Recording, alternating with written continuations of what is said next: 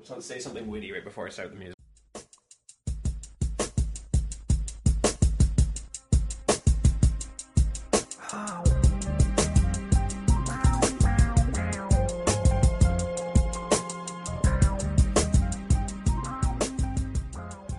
Greetings. Hello, Sam. Do you feel so fresh and so clean? I do. Uh, this is the file drawer uh, with Sam and Eric, Yep. Episode 24. Episode 24. Is it? I don't know. I guess. Yeah, that that sounds about right. Sounds about right. Awesome. 20, We we st- delightful episodes of covering the big topics of our day. Yeah. I would like to say we started this journey even you know, the pre-recorded mm. podcast drinking beer. We did. And now it's me empty-handed and it's you drinking a, a good old root beer, which are A root beer. they're delicious. It's a beer. They're delicious. Yeah, But it, it ain't a beer. it's true. You know what? I just want to make sure I am clear minded for these deep intellectual conversations that we have every week. Well, first question. All right. Have we or has our podcast lost its way? First pre question Did we ever have a way? I think our way was no way. Oh. But then perhaps through By finding a way, we lost our way? s- sometimes by co- by conforming to a form. What we- form do we have? Well, think about this.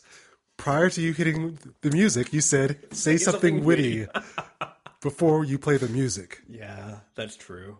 And by the way, I had no idea I was going to start talking about this, but it's making me think. Yeah. It's just like you know, as you begin doing stuff, obviously form happens, uh, rituals Habits. occur, habits occur. Yeah. And I think there's pros and cons to that. Mm-hmm. Um, trying to think through what. So yeah, I we start welcoming people to the to the show. Yep. And we kind of banter back and forth until one of us comes up with a topic Yeah. that we can really wrap our arms around. yeah. then then we talk about that for a while. Yep. What do we have after that? Is there anything? Uh, what do we do after that? I mean, at some point, at least recently, I've been uh, kicking it to you as if we have a long list of topics to go through, which is really just code for me not knowing what I'm going to talk about and making you figure it out. Yeah. Yeah. So yeah, you're right. We are just a formulaic two guys talking podcast now. Yeah. I want to go back to the Wild Wild West days where everything was so free. You know what? I want to counteract that. Our last episode, we talked about almost no psychology. That's very And true. Our early episodes, I think we made a very concerted effort to hit some psychology because That is true. like we had to. That's true. Well, here's the thing. I was going to segue to work talk. Good. So- Let's do it. Let's do it. Work talk. uh, speaking of so form, we were talking about form structure. Um, so it made me think um, about the creation of an organization, the the growth and development, the change. Those are all very different things. Uh, I'm, well, I'm th- really thinking about both. They're all coming into my head, but both. So right. you start an organization. You know, you start a company. Startup. You start small. How does it operate as a startup? And then the um, as it grows, maybe becomes successful, maybe not. Um, let's say it's successful because if Sure. it's not That's successful, it you know it's probably going to go away. It starts going through those growing pains. Starts you know you know figuring out what is its way, Mhm. figuring out has it lost its way, Right. and there's something to that. So, and then, so you're saying here, me and you, the file drawer, we are an organization, and we were a startup, and now we are on our way to becoming the next Facebook. and we've lost our culture, Lost our our our go get 'em attitude, and us against the world, and now we're just two corporate stiffs standing here in front of our mics, yeah. Just need, doing what we've always done, we need something to shake us up. Something to shake us Something to up. say. So I will tell you about. Well, it's really this is because I've already talked to you about it. Uh huh. I Uh, probably I'll talk to the audience I- about it. It'll be brand new to The the show. This is an AMC show called um, *Halt and Catch Fire*. Okay. So it's about like a, it's not about a startup per se, but it's around the era of the computer startups in like the '80s or whatever, Mm-hmm. and like sort of the pre Silicon Valley phase. And it's so interesting. This is a this is a drama a dramatization, not a. It's a dra- it's no, it's a drama. It's Okay, a drama, okay. and it's almost to the point of almost being too much of a drama for me to say check it out because it's it's like oh what is going on here? But I think it is interesting. They have like you know some of the drama that takes place is like corporate corporate espionage, Mm-hmm. um, kind of really sh- shady business Shady business dealings. dealings going on. Okay. Um, and it's just a real interesting kind of, I guess, maybe computer people would like it. Maybe, maybe its references are so off that computer people won't like it. I don't know. Right. Why do you like it? I like it. I like because I like kind of the tech talk, you know, and I don't know enough for it uh, about it to be Rub you the wrong way. to be like, oh, it's just totally off. Oh, geez, geez. Um, but it has more than just your basic stuff. I mean, Yeah. and I know some stuff is accurate or at least close to accurate. That things that they talk about. So, but why am I talking about this? I don't know. I just lost Why my. Why not? Because we're in the wild, wild west. is the Wild West. Um, I, I have a small bit of follow up. Yeah, uh, yeah. In discussion with one of my brothers the other yeah. day, uh, who they, I believe they are our biggest fans. But Hmm. a couple episodes ago, I mentioned that a brother climbed up the sea, like climbed up the he- the hallway. Yeah, ceiling. yeah. I was right; it was Joey, and he reminded me that I had ha- I had had a girlfriend over. Yeah. Uh, the first time I think she had come over to our house is the time he did that and dropped from the ceiling like a like a freaky spider. So thank you, Joey. Uh, the joy of little brothers. Uh, I feel like I had a thing that I was gonna gonna say, gonna talk about. Thank you for rescuing me. Uh, no way, man. I, uh, oh my god, I had a thing and then I lost it and now it's gone. Is that a song or are you making that up? Just made that song up. Yeah. Yeah. I, th- I thought you do. I thought you do better. Uh, Follow up. a better job at uh, keeping track of things. Keeping track of. You seem like you manage things and organize things well. Uh, I do. I am good at that. Except, I mean, things are not in my brain. Things in my world. So if you and could- stuff to do. If you if you could construct some sort of brain device that would help you manage different bits. That's what a task management system is. That's what GTD is. It's an external brain that you keep stuff in, and then you can go get things from it when you need it. I'm talking about internal. Some I don't of care. My internal. internal brain is terrible. I, it's it's it's terrible. It doesn't work very well. So I have to use things outside of me to amplify my intelligence. Gotcha. Gotcha. got But now I'm all flustered because I feel like I, I had know. such a good thing to talk about, and now I've lost it. What, what have we covered in the first five minutes? Organizations, the show about computers, my brother falling out of the ceiling. It's nothing. It's not. Nothing's there. nothing. I'm, let's I'm just here to to bounce back ideas that you come up with at this point, evidently. let's appreciate the silence. Hmm. Yes. There can't be silence if you say yes afterwards. Sorry. Do you know actually, in, in when you're learning to be a teacher, that is, a, I would say that's one of the top skills that you learn. The how to use silence after asking a question. And most people, young teachers, have such a hard time with it because silence is uncomfortable. Yeah. Um, but it's super powerful if you get good at it. If you get good at just kind of standing there and watching your students after you ask a question, they kind of like learn that the only way we're moving forward is if you engage. Yeah. So you you have a couple weeks of awkwardness, but they learn pretty quickly and so much better after that. I don't think it works in podcasts though. Uh, but I- Especially yeah. doesn't work if you're listening to it in Overcast because it's gone now. Um, also, silence gives people Coaching too. the opportunity to think.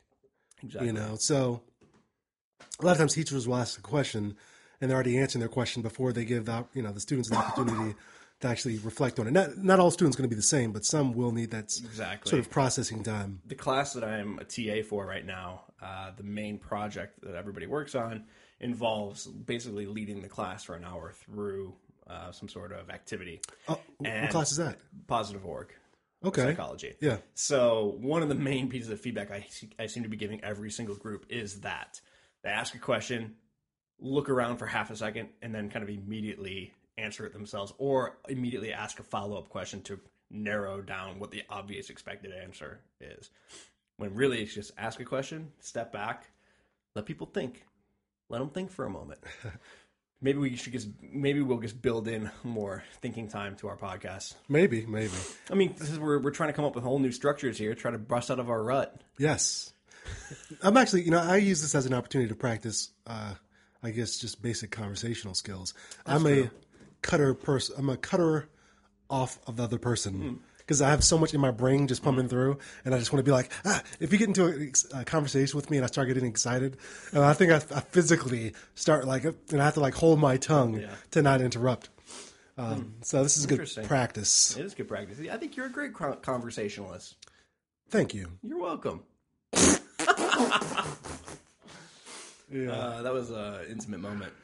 Um, this is going to drive me crazy because I had this whole avenue we were going to go down, and now Uh, so it was about. All right, it was, I don't even know. I it was about something know. I was talking about. I don't even know at this point. This is we were talking. I don't. I don't know. Let's just move on. Okay. Um, let's just move on. We're just talk- honestly, we are just here talking. So really, it is true. Let's, Yeah, let's yeah. just catch up. Okay, so you you said that this week you had nothing to talk about because you've just been buried in a project. I've Is it- been. I wouldn't say buried, but just oh, consumed. focused, Tunnel vision. yeah, buried has a negative Yeah, connotation. yeah. Um, just tunnel vision. Uh, consumed. I tend to. I'm very obsessive when I kind of latch onto something. Uh, I'm like a knowledge pit bull, perhaps. Uh-huh. Okay. You, you always hear that pit bulls like Yeah. can lock their. I don't know if that's true yeah, or yeah. not. Um, well, now I just had this terrible thought: is do you are you do you participate in knowledge fights with other knowledge pitbulls? How, how is, would that, that, that happen? what gra- is that what grad school is? Just a big knowledge dogfight. uh, it shouldn't be. It shouldn't be a dogfight. It should be a. We should be helping each other. I, I think so. I agree. Personally, I Yeah. think. I think you know. Not a zero sum game. some people act like it is, but anyway, that's the topic I don't want to get into. Um, but yeah, uh, So I know you think this is very boring, but I am legitimately curious as to what you're working on. So e- e- explain it to to the listeners. uh, grand scheme of things, um, our lab, I remember my thing for when you're done. Go awesome. ahead. Our lab has put together a 360 uh, degree assessment for leadership development purposes, and I've been trying to work on. Uh, I've been working on and trying to improve the process in which we administer the survey items to the individuals, uh, collect the data, manage the data. So this is obviously a very naive question. I know there's more to it than this, but why? Just just send them a survey, and then you have the stuff. Like what what what needs to be automated? Explain that to us. Um, so on the front end, it is just as simple as you know, you know, constructing a good survey, putting together, sending it out. On the back end, then back end though, uh, because we don't really have like a um, a good survey. Or I guess a good database or item database manager, or we don't even have like a customer serve, you know, Right. CS, uh? CRM? yeah, CRM system or anything to sort of manage information from people. And what you end up with if you just kind of send out surveys, some people answer, some people don't. What you end up with, what we have end up, ended up with in the past is a lot of people will get into the survey, decide they don't want to take it there. They think, oh, I'll just start over, click on the link again, but get another survey. So you end up with like duplicates of uh, duplicate surveys of empty data. Um, you end up with surveys in which people haven't completed it fully, but they, they want to later come back after they've submitted it, saying, "Hey, I, I wanted to add some additional people for you to send my other um, assessment out to," and or they try to enter them then the same link themselves and go back in and enter it in. And if we had uh, sort of a pro uh, software to handle that stuff, it would it wouldn't be as bad if it was like pre-done. Right now, it's you going in and like deleting things Trying out, to clean it out, cleaning it up. Yeah, trying to then match it up on the right Yeah. people. And so this data has to get matched to then other raters who also rate the leader on their stuff. So I'm trying to eliminate, I'm trying to build in some processes that basically doesn't allow the data to save until they've completed it. They've uh, fully completed their information. Even it's something as simple as uh, putting in the words that says, be reaching out to your other raters now. Get it in. Make sure the emails are right prior to submitting. You know what I'm saying? Things like that. And so if you think about computer programs that you use all the time, um, putting in, so back in the heyday, or let's say, or crappy programs, you always would get errors that just popped up, and maybe you'll get like a system error, like it's jarble the junk that you don't know or, or like, or it just does something weird. Yeah. Well, people have to actually put in these error messages. People have to actually uh, look for these um, sort of events to happen, and you have to sort of walk through and think about, okay, what if they did this? And so I kind of view, I don't know if this is, is real programming stuff, but I, I kind of view it as this. A way to sort of manage the system is the built-in automatic uh, um, uh, protocol that like takes them in the direction you want. Right. And if they veer from that direction, have some sort of stop and message that says, "Hey, you were missing this. Go back and do this." And so all that stuff has to be thought. I mean, I'm, I'm making it probably seem more extreme than it is. It's not that extreme, but There's a lot of different moving parts. yeah, there's moving parts and stuff. So trying to take trying to take different things like that into account. And I am. I mean, I'm again. It's been years since I've tried to program or anything like that, but I am sort of trying to take from what I know as like a kind of a programmer's perspective, like Right. and trying to like again, uh, again, one one thing I learned is like you know, the, I think I was talking about it, um, but uh, I think it was called uh, at least in Java, Java language, we talked about like you look for an error and then you catch the error, and then that error has to have a message and, and stuff like that. So I want to have that in place, so it's not like And what and what like how are you doing this? Like what are you what are you using to do this? Uh, so we use Qualtrics, um, and I'm using Well, and Qualtrics is just a survey management yeah, system. yeah. Qualtrics is a survey platform, survey delivery Yeah. platform, and I'm trying to use it in just kind of weird ways. So, for instance, it has an authentication uh, tool within it, in which you can allow people to um, you can give people passwords and uh, allow them access to the survey. But I'm kind of I've kind of used authentication in a couple of different ways. Um, first, because our link is sent out. uh, no, that's another thing. It's not that like our survey link is sent out to like a group of people who we already know. Random people who we don't know might end up taking it. Right. And so, how do we manage that information? You know, prevent people from again going in multiple times, but allowing them to log back in. So, I'm using a combination of like authentication, um, as well as Qualtrics has a tool in it where you can have it trigger a panel based on who's responded. I'm using that right now. Very simply. but- Mm-hmm. Yeah. Yeah. And so I only want people to, I only want it to trigger a panel if a certain criteria is met. Okay. But then I also have another panel that can, uh, that is formed. I have like an authentic or like a account or registration type screen where they uh, create like an account essentially associated with that order or number. Okay. And that creates a panel. So if someone has already sort of taken a 360 with that order number, that purchase that they've made, or if it's free, you know, that, that order, Right. then it allows them through. If it doesn't, it kicks them out and says, "Oh, this has already been completed," or "This is not registered in uh, Eventbrite." Um, and Qualtrics also lets you use what's called web services, um, which can, if other tools, this is how a lot of things, these, things, these different things communicate to each other. Right. If these other tools like Eventbrite have access to the web service, their API, Right. you can basically send a web you can send a I guess a query I guess to the web service says and tell it to extract certain information based on the string that you've put together mm-hmm. and so I can make Qualtrics basically confirm within Eventbrite whether or not they've registered Gotcha. and whether or not they're an official person now Right. does it matter now no but it, it does help if someone so no people aren't just passing around the link saying hey there's a 360 here do you go and take it Yeah. and all of a sudden we're doing 360s for people for no, nothing you know what I mean? Yeah, yeah, yeah. Um, yeah, that's interesting. And what about on like uh, the so the other I know major thing that we create with these 360s are feedback reports. How did what's that process like? Uh, that process is a little clunkier, and I think it would be easier. And we don't have access for, through CGU if I had access to uh, Qualtrics's API, which is um, what does API stand for? I don't know. It's a computer thing, access protocol maybe. interface. I, don't know. want to look it up. Yeah, look it up. Yeah, yeah.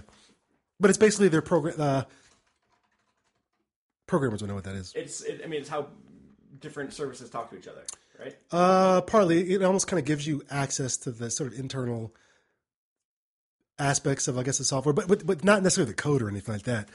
Application programming interface. Yeah, it's an interface. It allows you to interface with the program it, right. on, on sort of the surface level, not deep right within. Well, yeah, so, because they they give you access to certain things in the API. Yeah. the, the creators, the programmers do. yeah, so it's nicely manicured in terms of it has call words. Right. You know, you put, you get information, you put information, things like that. Yeah, yeah. And so, I think there would be some way that even with simple, pro, uh, like a simple programmer could probably set up like a web portal for Mm-hmm, us that accesses the API in Qualtrics and pulls the information either through a click of a button, like, almost like a um, web web platform. Yeah. Um, if you notice, like when you look at URLs, um, um, most of the time, even in the short URL, you'll see these like question mark, Yeah.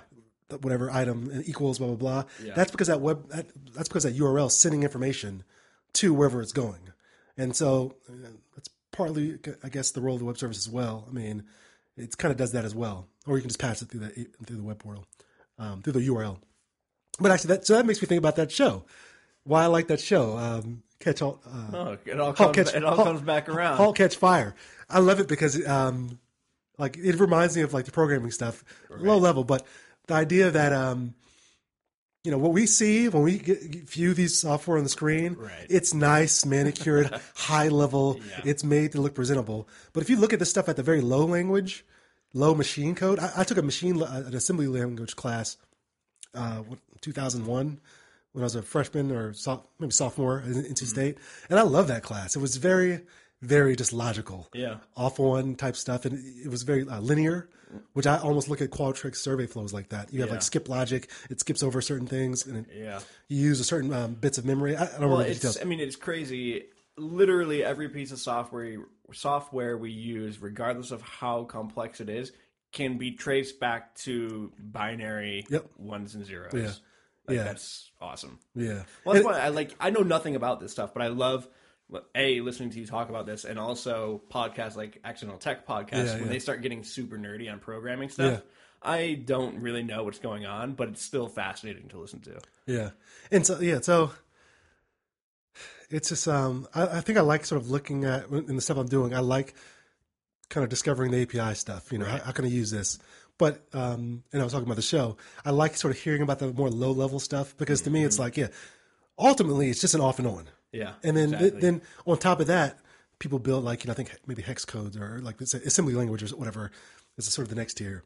And then on top of that, you get these program languages, which which are then built used to build software, but other programming languages, other programming languages that build on top of that, you know. And then essentially, like the you know the code or packages that people present are just nice packaged, what's already been done yeah, in a nice way to utilize. yeah, And uh, I just like that for some reason. I don't know. Again, I'm not good enough to actually try to like make a program, but I like aspects of that. Um, and uh, yeah, Well, that that actually fits in. So earlier, when I couldn't remember what I wanted to ask you about or talk about, it was actually related to this. Uh, in that, I have been getting the itch to just start teaching myself some very very basic programming. Um, but I don't know exactly what I want to do or what what programming uh, language I want to spend any time in. Like I downloaded some very introductory stuff for Swift, which is the new Apple programming language for applications for iOS apps. yeah, Um, and I know in June I'm going to be taking an online course for learning R, which isn't necessarily a programming language, but I mean, in, in a way, it kind of is for running statistical stuff, and, Yeah. And at least has some of the same structure as programming Exactly. languages. So I don't know. I've been thinking uh, about that. So you you learned what Java back in the day? Java back in the day. Um, and I would, I'll tell you this though, I wouldn't say all, but eh, there are certain languages that are sort of easier to learn. But once you sort of learn the concepts of programming, sort of thinking in that way, it might make it easier to learn pick other other ones. Well, yeah, they they talk about that on ATP actually. Yeah. well, if you've been programming for a long time, you can pick up new programming languages pretty quick. It's not like learning a brand new language from from scratch. Yeah. like, like speaking language. Yeah. like you know kind of how things are work. You can sit there and read programming code and kind of know what's going on. Exactly. I mean, you can look at look at it and look at the structure. First, you look for structure. Then you look for things that are similar, just mm-hmm. in a different language. It's, I would say it is maybe similar to language. Um, you know, like maybe the, all the romantic languages. That's you true. I mean, I guess if you've learned if you've learned uh, Spanish and Italian, it's probably not that big of a stretch to learn French or something like that. Um, And so, yeah, that, um, I just I, I don't know what the software program is, but I know that it's there because I just came across one. There's like a application that's like about learning C++. oh yeah. you know, um, so I'm actually probably going to start digging into that stuff too. But I'm, I'm having the hard trouble of saying, of thinking about, okay, which one do I want to learn? The R would be the most applicable, but that's not necessarily pure Right. programming. Um, then I was thinking about, okay, what tools would be useful in collaboration with working with R, maybe even SPSS. 'Cause I know Python, you can use Python with SPSS. Um, and, um, but if there's other sort of tools, other sort of software or, uh, sorry, other sort of programming languages that would go hand in hand with R, either if- you wanted to design your own interface, Right. that'd be awesome. Because I've worked with people, man, um, in the past. A lot of this stuff stems from even some of the software that we I would say we use now stems from like these people who are like, you know what, I need a solution to do this, Yeah. and what's out there is not good. Yeah. Yeah. You know, like yeah, we talked about your your people um, on uh, ATP. Yeah. Um, I want to be able to do this. This doesn't exist. Let me make my own. Yeah. And then they it starts small. They start building it, and then they start building it, and all of it's something like, oh, this is useful. Mm-hmm. Now, now we make it prettier and package it. Now, now because I'm not the only one going to be using it, let me put in these checks. so Yeah, yeah. if it does the wrong thing, you know what I'm saying? Like, uh, you know, Yeah. I know how to not break it, but if other people are going to Exact- use it, I need to prevent them from breaking yeah. it. And that's kind of where I, that's kind of where I am. Exactly. Yeah, that's stuff. true. That's a good point. Um, Well, and I, I just think too, it'll be beneficial just for the my own cognitive abilities and the way I think to wrestle with some programming questions and the ways that you you solve them. I don't, I feel like I don't get a lot of that really right now with doing lit reviews of psychology concepts and things like that. Yeah. So it seems like it would be a good good way to round out my abilities. Yeah, I mean, I think for me, I love when my brain starts thinking that way. Yeah. Um, you know, what do I use? A lot of like, like sort of Boolean operators, like if um, if this is true, then do that type yeah. of thing. Um, how can I make it? I, I, in my mind, I'm like, how can I make this bend bend to my will? Yeah. You know. Uh, now I was never like the most efficient like coder back in the day, so I, Yeah. I that's why I didn't get into that. But I appreciate that, and I've also experienced. I find it actually difficult when I go back from like, well, I think coming up with this stuff is a creative process.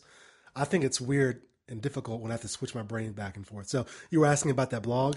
I'm like, dude, once I've been looking at like, like data sets, like I, I was at KLI, 7:30 in the morning. Well, I've been doing that, then I've been doing this other stuff. Once our brain The idea of is on that, man, it's like, ah, like my brain is like, ah. Um, oh yeah, quicker, quicker, because I know you have, you were about to say something. Um, No, I'm, I don't have anything. other thing is I like about that show though, you know, it has this, it reminded me of this girl was like, if, uh, a girl, she, she was creating the, um, Think operating system of this new computer that they're coming up with. And she's just in a kind of, um, um, got herself, uh, caged in a, in this room with this junk food and pizza, listening to loud heavy metal, which I didn't listen to loud heavy metal, metal. But when I used to code back in the day, I, I, I had a, I fabricated two like boxes for two 15 inch subwoofers my cousin had given me for my car, which I no longer had in my car, and I had them in my room. And I would just at night, man, I'd be eating junk food and have this just just bass just killing, and I'd just be I would just be typing away, man. Whoever you lived with, siblings or parents or whoever, must have loved that. It would have been a partying too. It wasn't every it wasn't every day, but you know what I'm saying. They, Yeah, they, yeah, they're out no. doing stuff. Um, and I was like, oh yeah, I like the idea of just saying f everything. We're getting this done. You know, we don't have any. I mean, I, not all the time. I wouldn't want to work full time, but that idea of like people just coming together, ah, bloodshot. Oh, we got to figure this out. Your brain is wrestling, and that's why I like those games like uh, Myst Yeah. and Portal. You know, it's like. ah, Every see the past like two major projects I've gotten off my plate. One was my uh, evaluation research tool, and the uh, second one I would consider getting my thesis launched. Both happened because I pulled like three quarter nighters, just working and like I'm not going to bed until I get this out the door. Yeah. I don't know. Like that's it, that seems to be the way that I finish projects. Like I don't necessarily work on them like that forever, but actually getting them done. Yeah. I, yeah, I, I know that feeling. I, I think I think in that state, especially if you if you're jacked up on coffee too, you reach some sort of sleep deprived nirvana, like almost like a hallucination type thing, where you are sort of soaring with the gods, and you and you have this like lucidity. This is that a word? I don't Yeah, know. yeah. This sort of looseness that just allows you to go wild with it. And if you let that go free, if you let that just go, you just, ah, all your filters are off because you have no control anymore. yeah. And it's just like, ah. and then somehow for me, that's like a good thing. Again, I couldn't do it every Every day night, yeah. for, for a long time. And that's how people burn out. Yeah. When that becomes the the norm. But when it's uh, kind of like a special weird treat that you give yourself, Yeah. And it's very productive. And I think I would enjoy it like with a team of people. If we're just Yeah. trying to crank and figure something out, man, Yeah. you know, just sort of that, that madness that, you know, Awesome. yeah. We will we'll, we'll come up with some sort of project and just do that together. I don't know if it really works for podcasting. no. Podcast for 24 hours straight. You gotta check the wire. check the wire, man. Check the wire, man. I think it's loose. That's a kind of. yeah. Um, I do have another point. I, I can come oh back yeah, to and also uh, you didn't actually give me advice about what programming language I should. Oh yeah, uh, I'm gonna look into that and I'll get back to you because I've, I've heard I've heard different things, man. I've actually looked this up because um, Yeah. when I used to I used to mentor uh, this kid in uh, Pensacola. It's a couple years ago. Uh-huh. is years ago. I was thinking about something easy for kids to learn. There's a lot of different tools like that. Um, and I was coming across that stuff because he he actually kind of exhibited good. Um, we were I took him to our the University of West Florida campus one day, and there's a guy out there. They were doing something out there, and the guy was doing homework. Um, what was he doing? Uh, discrete math type stuff, for like. Boolean operations Yeah. and stuff. And uh, my buddy started talking to us like, "What are you doing?" And he started explaining it, and then uh, they started kind of messing around. He wasn't getting all of it, but he was kind of understanding stuff. Yeah. And I was like, oh, this guy's this little kid's young. Maybe if I just steer him in the directions of this computer stuff, Right. we might have like a future genius. Exactly, and then he'll become super rich, and then he'll remember his old wise mentor who pushed him that way. And then up. yeah, but then he, then he'll become so he'll become so rich he just doesn't care. Then he just hires people people to kill him. Do you have any idea what, what he's up to nowadays? Nah, I wanted to make a joke, but he's like probably in prison or something. Oh, 'cause you mentored him. Don't make that joke, man. Don't make that joke because that, that area is actually pretty. Oh, okay, yeah, it's well, kinda- never mind then. Yeah, He's probably making some sweet software right Ho- now. hopefully he's doing all right. Good, I hope so too. Yeah. Um, programming language, you don't know. I don't know. Oh, I remember what I was going to say. There's a lot of interesting apps actually for iOS about doing automation, um, like basically linking together different functions of different apps Yeah. to make things happen. Like there's an app literally called Workflow uh, to do that, and that I, I think might be a very easy first step to starting to think logically about what you're trying to accomplish with the with what parameters you actually have available to you. So I'll Exactly. probably play with Yeah. that first. Just yeah, play play around stuff like that, man. Yeah. Play around with stuff like that. The the um, you know, the first program that most people are taught in anything is like Hello World. Hello World. you know, it's so interesting. That that's that's the same um, for for everything. You know, Yeah. they even had it in the show. Um, Okay. they- uh, you know, the, it's uh, yeah, it's pretty interesting, man. I used to I used to love that stuff. I think I got it counted as my my my Java course counted as like a foreign language. I think Nice. um, for that program. Yeah. What I maybe this is a sensitive question, but I'm curious. Like, why are you not working with this stuff? Like, why did you not continue on with this and, and make it like your full time thing? Um, it was not. So at NC State, it's more like more engineers and stuff. The people that loved it were really good at it. I just liked it. And I Mm-hmm. Yeah, enjoy it. yeah. You know what I'm saying? Like the nerds there, they were super nerd. Like they they got at they got after it. And my my code, while I think it typically made sense and worked, Uh-huh. it wasn't the most efficient at all all, all the time. Um, it wasn't bad either, but it you know might take a little longer to run or whatever. Yeah. And then you hear about these people who like sort of find this crazy way of by putting information onto you know this this weird area of like memory and then pulling it like these little things that people would say like hackers do or whatever. Yeah. But um, it's like okay, I'm I'm not that. Yeah, You know. Um, yeah, yeah. So yeah, it- and I found psychology. I, I really Right, like right, psychology. right. You know, and that the met, the metaphor of the brain, well, the the mind and the sort of computer metaphor or whatever, Mm-hmm. Really I think had an impact on me at that time. It made sense to me at that time, um, and I just found out the interest really. cool. Good answer. Yeah, and it's nice to have uh, a potentially useful hobby uh, as well. yeah, Like, you know, obviously this is helping you in other in other things as well. and it's helped me for other other stuff. I mean, I remember even been. And um, my first time I've sort of applied the, the programming to psychology work was in undergrad. When I was already, I switched over to a psychology major, and this uh, PhD student, she was looking for ways to sort of systematically code her or um, some data that she had, and I was like, well, I can make you a little, you know, Java little code for this. If they type in this, it codes it as that. If they type in this, they code it as that, and just saves it. And so, um, yeah, I made that for her, and I was like, oh, it's a good application of it. I was, I was so proud of that at the time. There's like no good. It was Did like, you name it? it, no, it was just like a command line interface. Yeah, It was yeah. very basic. Um, You know, I've used it to do like, you know, I've used it for other things, stupid stuff. I mean, not, not but but very practical and useful uh, stuff. I mean, like, in that case at least, like, Yeah, maybe it wasn't super complex, and it's not. We're not talking about you know the next Facebook here, but it was a thing that you created that mm, eliminated a lot of redundant work for somebody. yeah. So that's that's that's pretty cool. I'm speaking of language. Uh huh. I, that did remind me of one of that one thing. So we're translating the 360 Right, into in- Mandarin? into Chinese. I want to. Is it Mandarin the traditional? Okay. yeah. And um, speaking of like just languages and that similarity, you know, you can recognize romantic languages like you know Italian, Mm-hmm. Spanish, whatever. Um, right? Isn't isn't that what it is? Like but with that same sort of root. Yeah, yeah, yeah.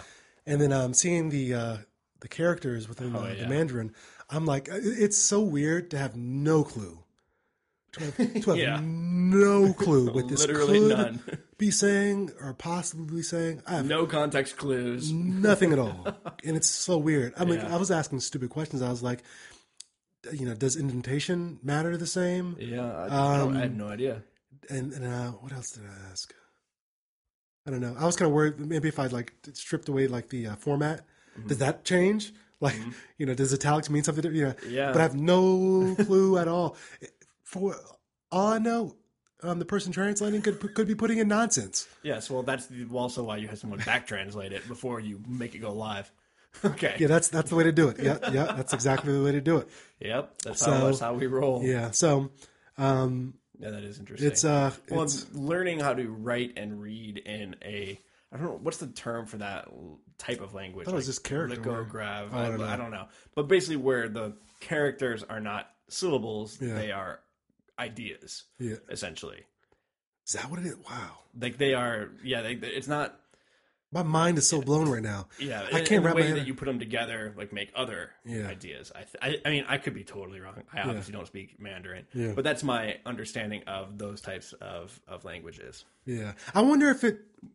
I mean, essentially, the English language is is also just a symbol. Each letter represents a symbol, and so I wonder just how they. Know, obviously, it's a difficult language; it's a different language, but I wonder how a person learning English. And there's only, I mean, for learning English, there you have 26 letters, and then obviously the combinations thereof, you know, in terms of how, you know what sounds they make when they go together.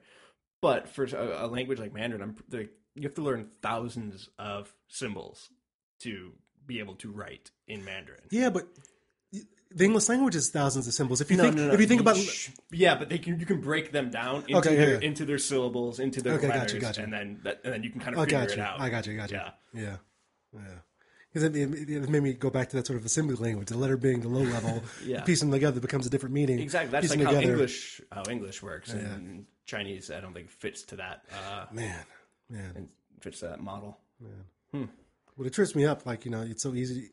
I'm thinking it's going to be so complicated to like get it into like Word, but every, all the software handles that stuff Oh, yeah, of now, and it's uh, incredible. You ever watch uh, Firefly or or the movie Serenity? Is that? I think that's the one I tried to watch, but I couldn't and get into. It's about the didn't like western. it. It's like yeah, it's It's sci-fi, western but it's kind of space. western. Yeah, I couldn't get into the it. one that's fine. But the one thing that I thought was really interesting in that is that there is this undertone throughout it all where it's obvious that China and Chinese has become the dominant culture and language. Uh, maybe not culture, but definitely the dominant language. Like people like swear in Chinese, Hmm. and there's little snippets of Chinese that I guess everybody knows. So it was just interesting to think like they in this fictional world they decided that. I mean, you know, that's obviously that, that China had kind of taken over everything. How do you know it's Chinese? Because I think I had had the subtitles on. And it Okay. was like Chinese or something. Yeah. and it sound. I mean, I've I've I've been, I've been around people who speak you know Mandarin or. or See, I keep. I don't. Is it Mandarin or Chinese? Like, I, I feel like I'm being offensive. I Uh, don't know.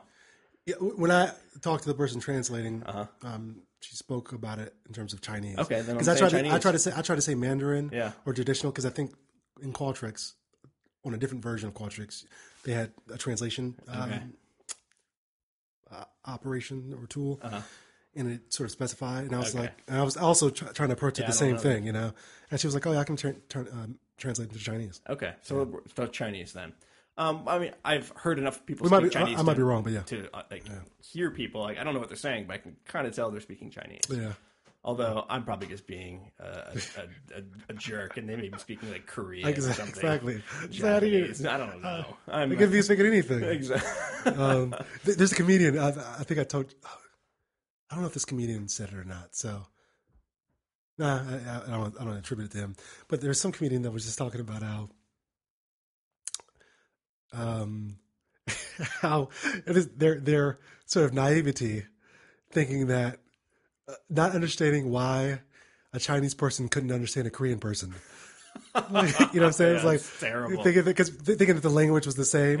yeah. And it's like, oh yeah, they are they're different languages. if they don't, unless they know the other person's language, Yeah. and I don't know how similar they are, so I don't, you know, I don't, I don't know about it. But I, and the guy, the comedian was making fun of his Yeah. sort of um his uh his uh, Stereotype or assumptions or um, ignorance Yeah. of the matter type thing, and so it was just kind of amusing the perspective. yeah, it's not like it's not like uh, somebody from Boston and somebody from Tennessee. Yeah, yeah, Like, They yeah. can still understand each other. So I don't know. Somebody, some of those people in Tennessee, maybe not.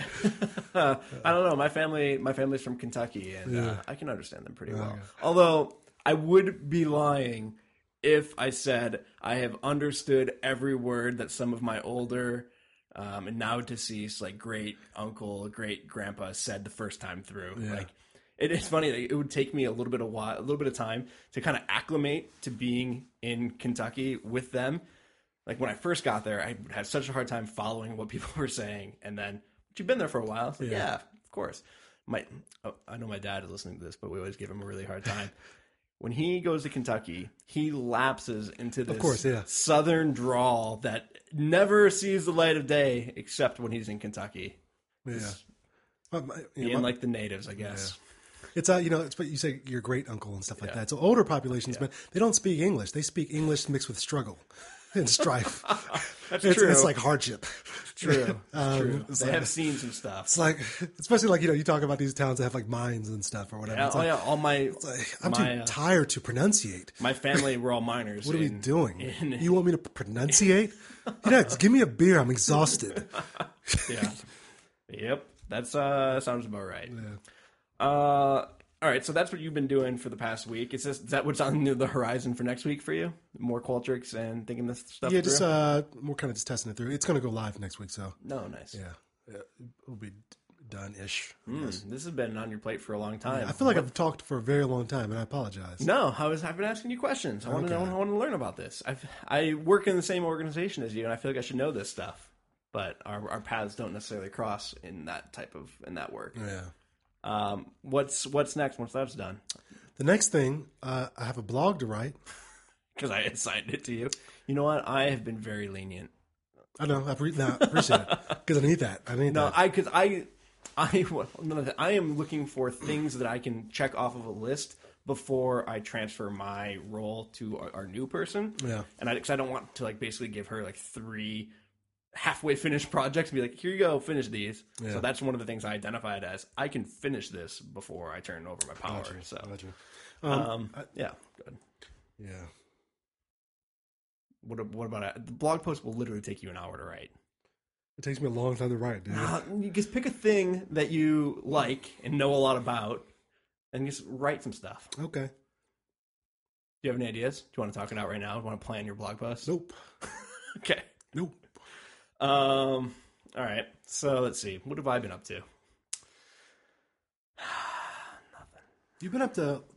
Mm. All right. Tell me about. You're going to be going to New York soon. Yeah, yeah, at some point. Uh, still waiting to finalize the day or days that is happening, but I'm I'm talking to a company in New York that is a, an organizational development firm, and um, through a series, I don't know, just through kind of happenstance and my own uh, annoyance or my ability to annoy other people and get on their radar, I've been invited to come out and interview with them. So that's yeah. I don't I don't have a whole lot there other than this is a thing that I'm doing. They are calling it uh, like interview and like batting practice. Yeah. which is like just hanging out with them for the day and doing some work and fielding questions. And I don't actually know what this process is going to be at all Yeah. um, and it's not like they have uh, like a, it's not like they've been public, publicizing an open position that I fit Yeah. perfectly for. It's basically more of, hey, this is me, and here are my interests, and here is how it's going to be can be beneficial to you. So. I don't know, like basically preparation for something like that is not straightforward, but I've been trying to really think through how I'm going to talk about myself and why it's relevant to them basically what I could bring to the the organization. I have all sorts of ideas, obviously. Otherwise, I wouldn't have contacted them and made myself so annoying that they decided to in- invite me out. But so that's been one side of the preparation, and the other is they have this recommended reading list on their website. So I went to the library yesterday, and how I have this big stack of books. What's on it? I'm curious. Uh, hold on a second. Let's say that. Uh, pick the three that you, you think look really interesting, Oh God! oh, I'm throwing my back. or all. Oh, hold on a second. I, We, I we, couldn't see them all. we got the noise again. Oh no. Last time though, we couldn't pick it up on the recording. Um, luckily, I had already read a lot of the books on their recommended reading, so this could be a much bigger pile. But I am going to be reading Complexity: A Guided Tour, which I had actually read half of this book back a couple of years ago, uh, all about complexity theory, chaos theory. Oh yeah, yeah. Uh, I put it down though because I don't remember why. Probably because I wasn't getting a lot out of it at the time because I can be dumb and it's very hard, complex stuff. One called Emergence The Connected Lives of Ants, Brains, Cities, and Software. By the way, this is interesting. Yeah. This flipping- complexity. this complexity flipping- stuff is just great. flipping through this. I love complexity We got theory. we got stuff from like you know computer type related stuff to like biological Oh, yeah. DNA type of stuff. Complex systems, man. Oh man, They're like. awesome. All right. This this one's called Emergence. And we've got uh, Anti-Fragile, which I've heard of this one, which is things that gain from disorder.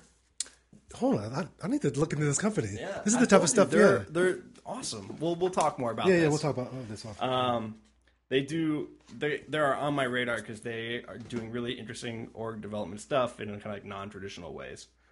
The Innovator's Dilemma: When n- new technologies cause great firms to fail. I'm very aware of this book, but I've never actually read it. yeah, and this is an older book actually. Yeah, '97. ninety-seven. Yeah, Clay Christensen. I've read some of his other stuff, um, but and then we've got what's this one? Oh, the Everything Store. Uh, store. It's like uh, about Amazon. Yeah. process of it, how Amazon became to be. Last one here, uh, adapt. Why success always starts with failure. Dun dun dun. That is uh, all these books actually. These are kind of the way my mind works. Yeah. you know. Well, and Um, that's really interesting. then there's actually a couple other ones that I got just on Kindle. Uh, the Second Machine Age is one, um, and From Zero to One, which is a new book about startups and how basically the biggest companies, the biggest successes are companies that don't just kind of gradually improve something, but like kind of flip from zero to one. Like this thing did not exist before, and now through this company, this new idea or new platform, whatever exists. And then, sorry, there's one last one. This is the one that I'm actually currently reading. It's the oldest one. It's called Understanding Media: The Extensions of Man, and it's from the '60s. And it's like this sociological analysis of how new technologies affect humans and it's really interesting because obviously written in the 60s no like we're at the very beginning of computers and all that stuff like they're really talking mostly about like television and radio but in so much of this book you could replace whatever technology they're talking about with software or smartphones Yeah. and it still makes perfect sense so it's really interesting in, in that way so i'm trying to read all of these before whenever i happen to go Cool. to, to new york So two two thoughts. Oh, two thoughts. Again, I think I've recommended this documentary. Not a ton of books, but all watched over by Machines of Love oh and yeah Grace, Uh, man. this is the third time i think This is oh yeah. I have to actually rewatch it just to make sure I'm recommending something that's interesting enough to watch. I feel like maybe we should have a, future episode of I will watch this as well, and we can actually talk about it. But uh, this made me kind of think about it. Um, and then, yeah, man, like I really like the idea of like chaos. Yeah, a lot of people view chaos as like only that, you know what I mean? Right. But I think so much can come from it. Yes. And um, well, and it's also chaos is not necessarily 100% unpredictable Exact- either. I I participated in like some workshop years ago, maybe 02, maybe I don't know, where we we had an objective as a group to basically the the the, the goal was the rule or whatever or what we were supposed to do assignment was kind of obscure like do something that that helps a certain amount of people blah blah mm-hmm. blah and that's about it. And we had a deadline i can't remember maybe midnight or something and I'm, I'm vaguely remembering this, but essentially what it boiled down to is different people, st- you know, this idea of like the emergent leader mm-hmm. began happening. Certain people started stepping up. We started, you know, brainstorming ideas, blah blah blah. People just saying, "Oh yeah, what about this? What about this? What about this?" And we, then we established our idea. Eh, eh, you know, I want to preface this to say it might look like this every single time to do this because it's the easiest way. But we were like, you know, let's let's raise blah blah blah money for this thing based on like what the criteria that they say like on their website can mm-hmm. help whenever people. And I think it ended up being the food bank because my mom works there. And I was like, hey, you know, they this money directly goes there, and they have metrics and stuff. Right. They can tell you how many people it helps and stuff. So Right, but nobody would have predicted, okay, this group is going to come up with something related to the food bank. exa- exactly. Yeah. And so it became to this you know chaotic. Everybody's on the phone, encouraging other people. Who can we call? We gotta get we gotta get them to donate some money right then, right there. You know, we're trying to raise this level, raise this level, blah blah blah. In the night, we had a deadline, right? Yeah. And think about when think looking back at that, if the person looking looking at their um, donations were to look at their metrics, kind of in reflection, we probably create a little bump that was unexplainable to them. You know what I mean? Yeah. I actually told my mom about it, but you know what I'm saying? yeah. And is this, you know, think about that in terms of life. You know, what can you do? What kind of thing? It doesn't have to be perfect. Doesn't have to be ordered. Doesn't have to be structured. This is actually a good reminder myself, man. It's like you know, to create this little bump. Yeah. You know what I mean? Yeah. Like to have this impact on an organization that otherwise would have just been, you know, their money. My, my, hand is making a flat line right now. Yeah. You know, and it came out of nothing. It came out of an idea. It came out of a seed to say, "This is your goal."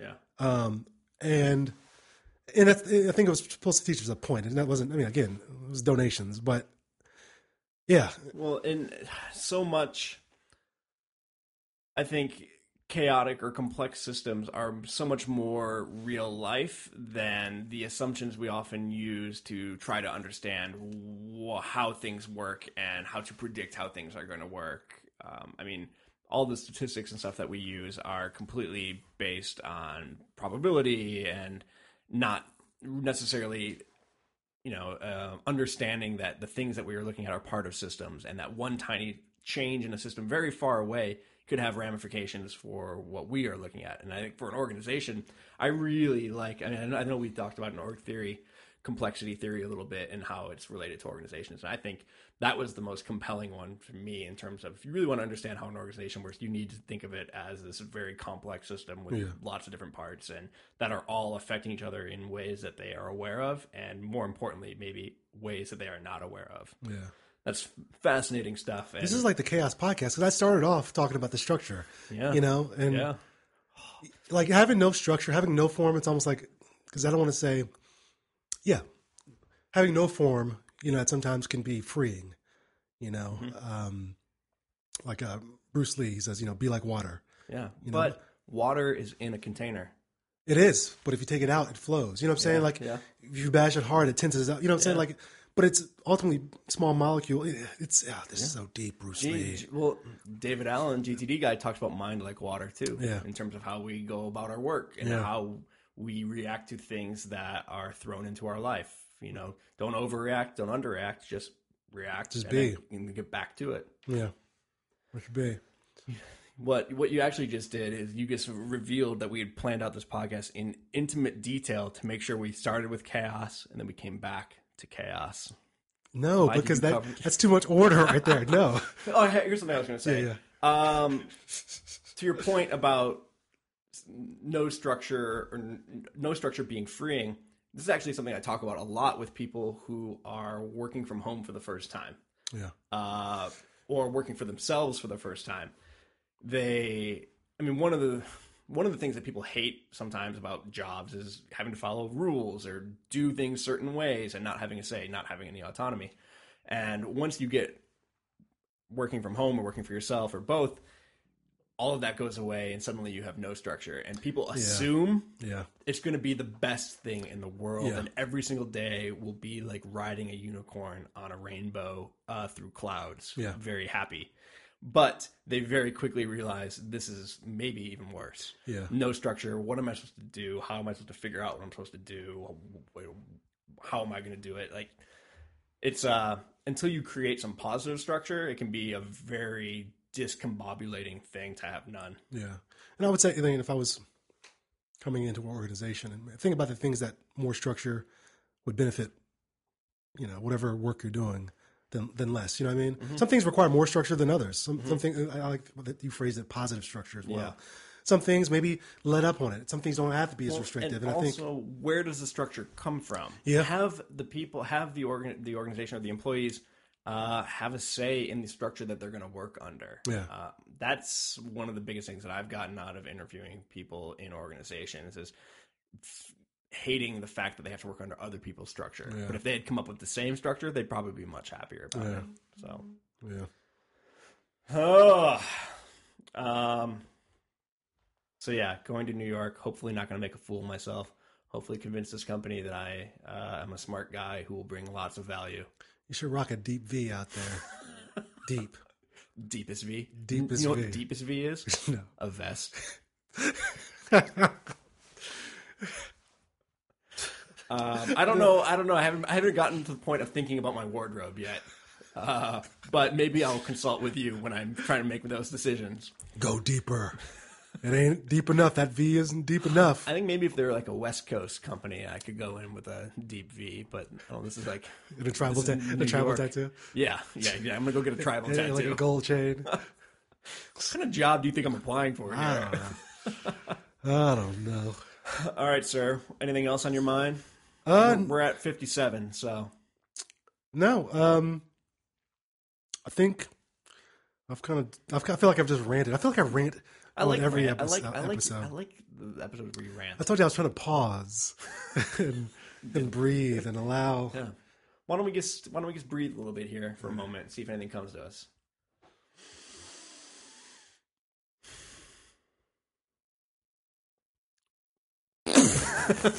I have been meditating more recently. Have you? The Headspace app, man. I'm telling you, the I'll- Headspace app is good. I don't think it's on iTunes, but I'll, I'll see if I can find something somewhere. It is on Or iTunes. no, uh, no, On and- Android. Android Play. I'm not sure actually. yeah. Maybe not. I, Uh, I tried to I tried to meditate just to like you know some of these um binaural sort of beat Oh, binaural yeah. sounds. How's that been going? Um, I only tried a couple times, but I just I, I can't do it for more than a couple seconds, man. I do more than a couple of minutes. Yeah. Um, Yes. And I yeah, my, like as soon as I wake up, my mind is like racing what, what I do, uh, what I need to Yeah. do. And at night, I don't know. I think I'm so tired. I, I have to find a better way to do it. But I'm Yeah. trying. It's slowly, but Yeah, well, I mean, meditation is a, I mean, like anything that's hard takes practice, and you suck at it for a long time before you even start to be good. But I found myself in a little bit of a meditative state. I think when I do jujitsu, though, man. Yeah, I believe it. Like I mean, the other other day, I'm. This is gonna sound so stupid, but I'm so comfortable now with someone on top of me trying to kill me. Yeah, You know, like and I, I just Yeah. wouldn't say kill, but like choke me out or whatever. yeah. You know, someone got me almost in a good hold, and I just focused on my breathing, focused on my breath. You know, kind of focused on my neck, like keeping it strong, and just breathed. And he he would move. I would I would just like basically feel his feel his mo- Yeah. movements and just adjust. Yeah. And I would just kind of adjust my body this way a bit. You know, move my legs, breathe. When I feel his movement, adjust yeah, until he tired out. I think his he hurt. I think his hands were hurting so much because he was really trying to choke me out. yeah, yeah, And he, his hands were shot. He said his hands were shot for the rest of the night. And I was literally just chilling yeah. and just breathing, making sure I breathe. It's it sucked. Let me let me actually preface it. It it completely sucked. But I wasn't at the same state Yeah. that I would have been, let's say, last year doing it. Right. Like panicking Yeah. and all this stuff. I mean, I was. It was uncomfortable, but I was. I knew where I was totally comfortable. I just kept on just moving, yeah. Adjusting. And he was also a white belt. It wasn't. If it was a higher higher belt, I would have gotten choked out quickly. Yeah. But um, he was on my level. You Yeah, know I mean, that- well, what you're also talking about here, and this is, I think it's always interesting. Flow and meditation have a lot of similarities, Yeah. but they are also very, very different. And I wonder how much you're talking about like mindfulness and flow there, because of what you, the point you just made, he was at your level. Your challenge, the challenge of the situation, met the skill that you were bringing to it. Yeah. So you found it, you know, this very. Yeah. You, you weren't you weren't thinking about anything else. You weren't wondering like what time it is, what you can eat for dinner. You were fully in that moment. Yeah. Yeah, that's. uh I mean, I think there's a reason why Csikszentmihalyi first started studying flow with people doing sports and Yeah. painting and stuff because it's really easy. I mean, for me, my most obvious flow experiences are playing hockey, Yeah. and yeah, I know. But there's also interesting things there with mastery as well, like in terms of just recognizing what you had to do to be okay in that position that you wouldn't have known, you know, six months ago. Yeah. Yeah. And there's not like it's not like you had you sat down and had somebody across from you and said, "Okay, if this happens, now this is what you need to do." And Yeah. you're like, "All right, I memorized that. And now I'm going to do it." Like that doesn't that's not how you learn to to do that. Same thing with with with hockey stuff as well. You just you've been playing long enough, you can kind of just recognize how the play is developing and hmm. know where to go to be the most useful. Which is why when you watch mini mites, which are these six year olds playing hockey, it's like ten of ten of them just chasing the puck around. It's like a pack just chasing around the puck. But watch an NHL game, you're not chasing around the puck. And actually, the people who don't have the puck are usually the most dangerous ones on the ice. Hmm. It's what made Wayne Gretzky so such a good player. And you probably heard that quote: "You go to where the puck is going, not where it is." Yeah. And you only develop that through Yeah. crazy practice and being in it. And Yeah. I don't know where I was going, but I totally ranted there. Oh, it's a beautiful thing. mm, I'm out of root beer. And with that, we say farewell. I don't say farewell. I say goodbye. Let's get an outro music. Um, Never mind. yeah, I'll find something. You're editing anyway. You can just add something in. I'll take the front front end to the back end. There you Peace. go. That's what she said.